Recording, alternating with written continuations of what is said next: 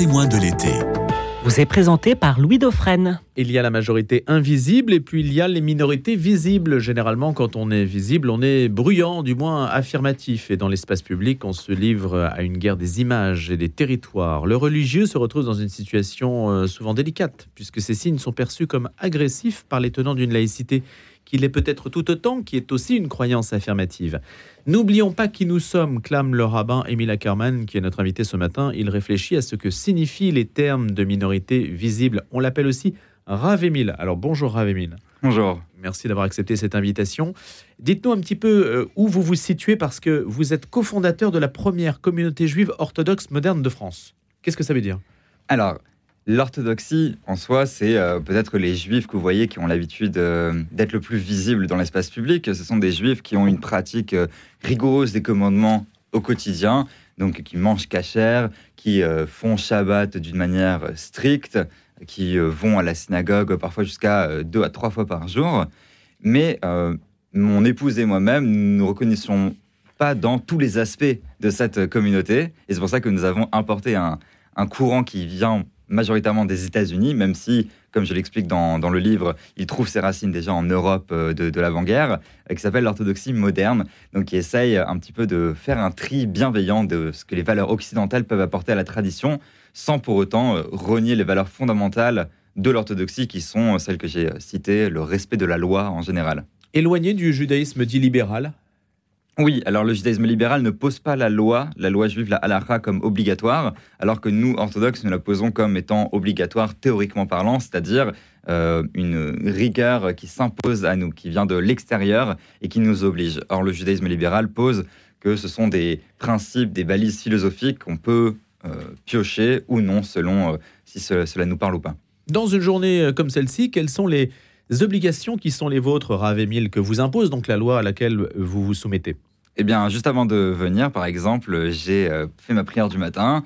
Donc, euh, les hommes juifs euh, orthodoxes mettent les phylactères tous les matins, qui sont des boîtiers noirs sur la main et enfin sur le bras et sur, sur la tête, avec des parchemins de la Torah à l'intérieur. je fais une bénédiction avant de prendre mon café, après de prendre mon café, et toute la journée en fait est rythmée par ces commandements au quotidien. Qu'est-ce que ça vous apporte? Pour moi, ce sont des, des formes de balises philosophiques qui permettent de justement traduire des idées dans le réel. C'est-à-dire que pour moi, avoir juste des idées qui sont, qui sont belles en général, des valeurs, cela ne suffit pas pour les avoir au quotidien en tête. Il faut être capable de les traduire dans le réel. Et donc ce sont des petites aides au quotidien pour penser au divin, penser à notre devoir ici sur Terre, et qui s'inscrit justement, et c'est ça là, pour moi la force du judaïsme, dans les moindres détails du quotidien. Est-ce qu'il y a un équivalent catholique? à vous de me dire, je ne sais pas. je vous pose la question, c'est un petit peu un piège, parce que je, ne sais pas où, où on pourrait, s'il y a des équivalents. Euh, est-ce qu'il y a plus d'équivalents dans l'islam d'ailleurs que dans le catholicisme? Je pense en termes d'observance. Voilà, je pense qu'au niveau de la loi, on trouvera effectivement plus de parallèles à faire dans l'islam. Dans, dans mais c'est vrai que, bon, étant nourri, moi, aux, séries euh, américaines, même si je ne, connais pas personnellement de familles qui font ça, mais par exemple, le bénédicité euh, avant de manger, par exemple, c'est quelque chose auquel moi, je peux complètement m'identifier. Ravemil, ça ne vous empêche pas d'aimer l'actualité et de suivre tous les débats. Vous n'êtes pas comme euh, une autre partie du monde juif. vous n'êtes pas bloqué sur une société datée.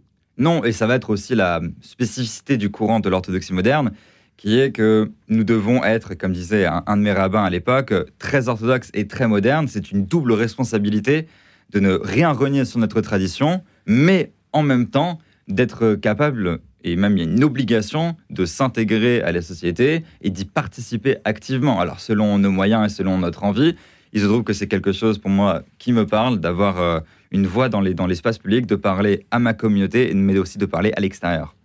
Avez-vous la nationalité israélienne?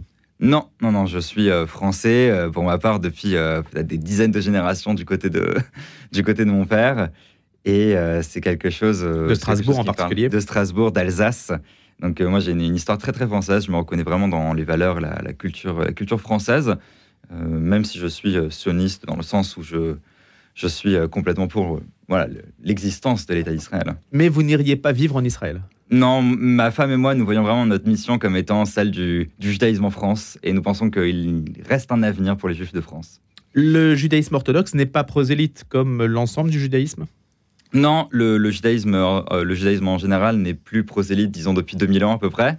Alors, il n'en a pas eu euh, beaucoup l'occasion non plus, puisque le prosélytisme juif était interdit euh, euh, notamment par les pouvoirs euh, chrétiens et musulmans euh, sous lesquels les juifs ont vécu pendant, pendant ces, ces demi-dernières années, moins euh, 200 ans, on va dire, à peu près.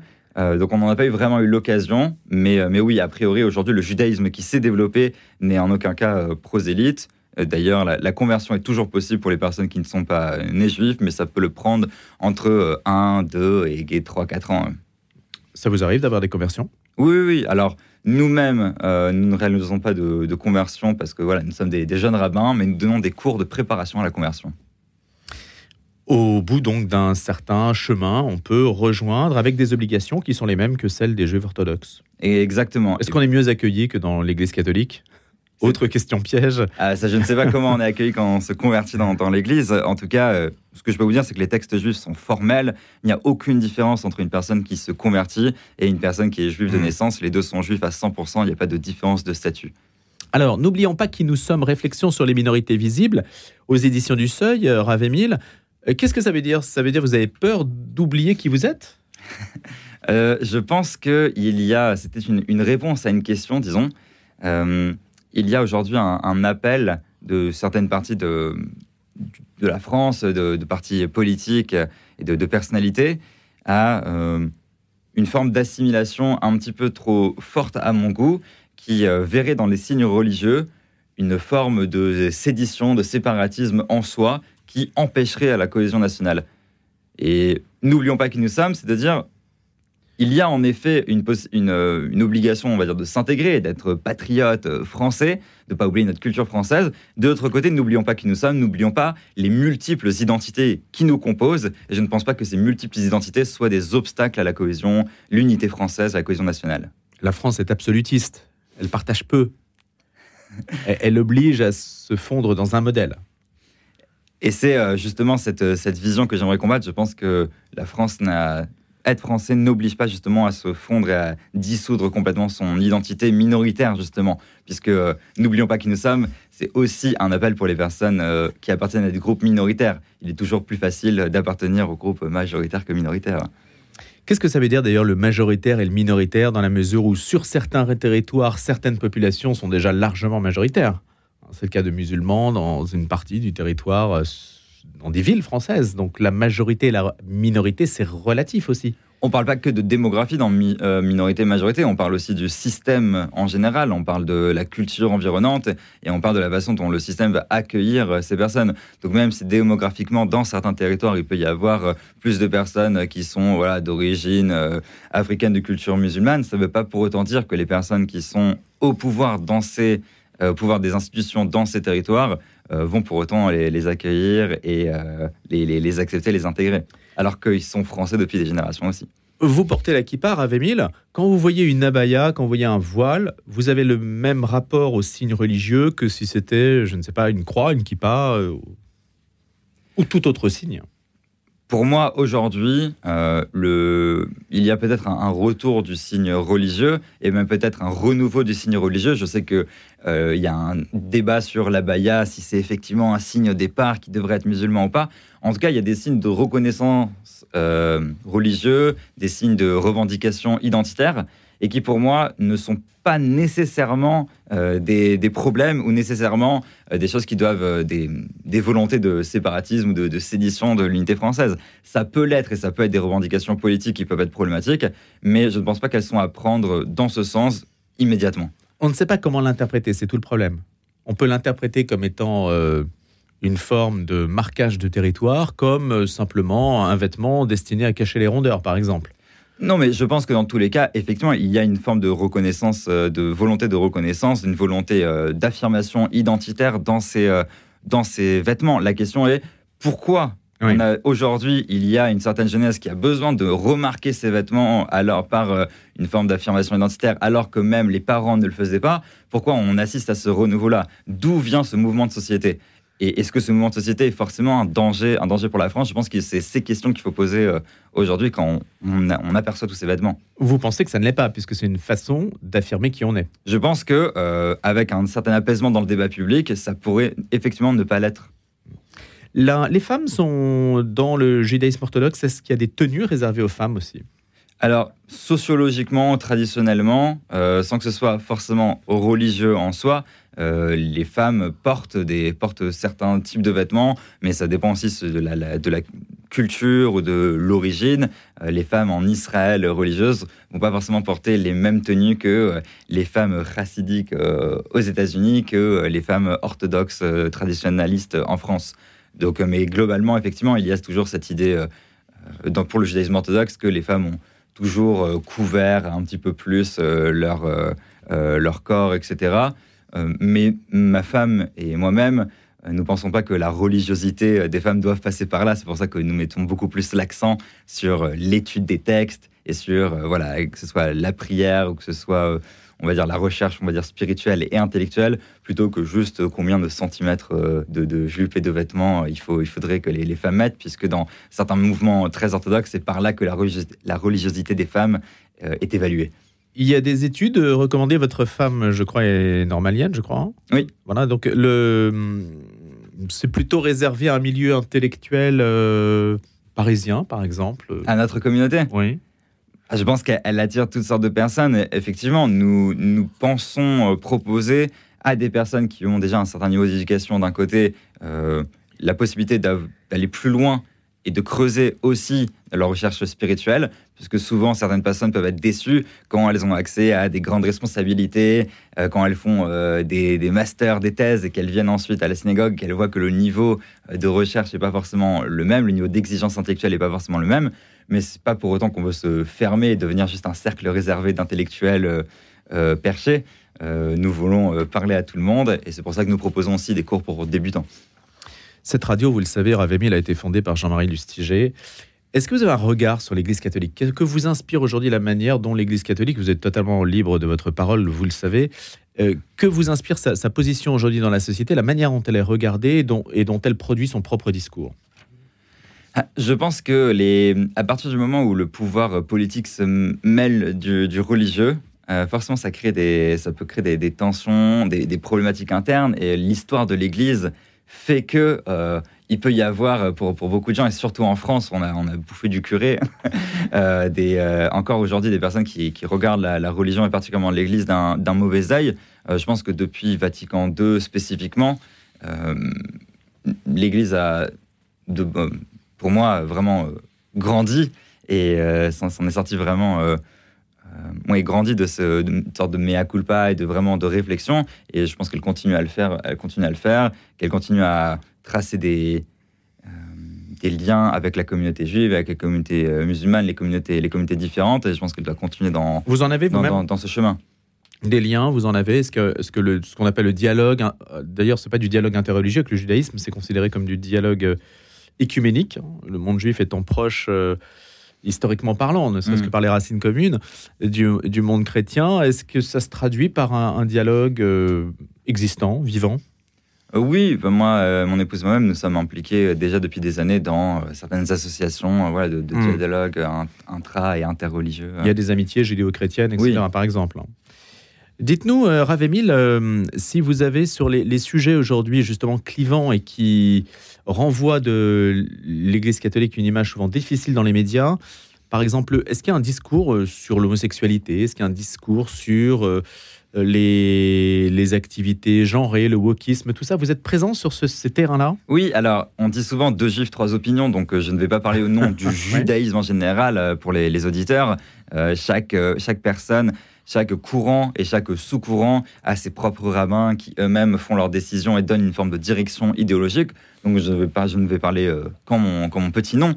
Mais euh, il me semble justement aujourd'hui que il y a des grandes problématiques sur l'acceptation voilà, des personnes homosexuelles, sur la, question du genre. Notre position euh, à, nous, c'est que nous avons un accueil, de, voilà, un accueil bras ouverts de toutes les personnes, quelles qu'elles soient. Et personnellement, moi, j'ai pas de, pas de problème philosophique avec euh, la question de l'existence de, l'homosexualité. C'est une question qui est théologique. Euh, et euh, nos, nos, rabbins aujourd'hui sont en train de, de se pencher sur comment faire pour qu'il y ait une acceptation large et même légale des personnes homosexuelles. Aujourd'hui, il n'y a pas encore de décision qui est prise au niveau légal, mais par contre, l'accueil, il est complètement l'accueil des personnes. inconditionnel. L'accueil des personnes est complètement inconditionnel et on a des, on a des, personnes voilà, de tout, tout bord et de tout, toute origine dans notre communauté. Et sur la question du partage, on va dire, de, la question du genre, etc., effectivement, nous, on pousse pour que la pour que le, on va dire en tout cas le partage des tâches genrées tel qu'il a été fait et l'identification de, de, des genres euh, traditionnels puisse être un petit peu remise en question, euh, dans le sens où on ne veut pas justement que traditionnellement la femme orthodoxe était euh, dans la cuisine, elle faisait rien, ma femme est rabbin, donc justement, vous comprenez dans l'idée que on veut que ces catégories puissent être beaucoup plus mobiles. Donc ça veut dire plus d'inclusivité, un discours en tout cas plus inclusif, même si les religions sont souvent renvoyées à leur texte euh, concernant ces questions de mœurs. Et l'avantage du judaïsme, c'est que justement, il y a des, ces textes-là sont souvent interprétés et jamais lus littéralement. On a des textes hein, qui sont difficiles, on a des textes qui sont misogynes dans la tradition, il y a des textes racistes, des textes problématiques, mais la question c'est comment les rabbins eux-mêmes interprètent ces textes et comment ils les traduisent dans les faits aujourd'hui. Et nos rabbins, euh, aujourd'hui, ne traduisent pas ces textes par des appels à la haine, etc., mais au contraire, sont capables de les replacer dans le contexte, de les réinterpréter euh, pour pouvoir euh, promouvoir des, idéaux d'accueil et de, de fraternité.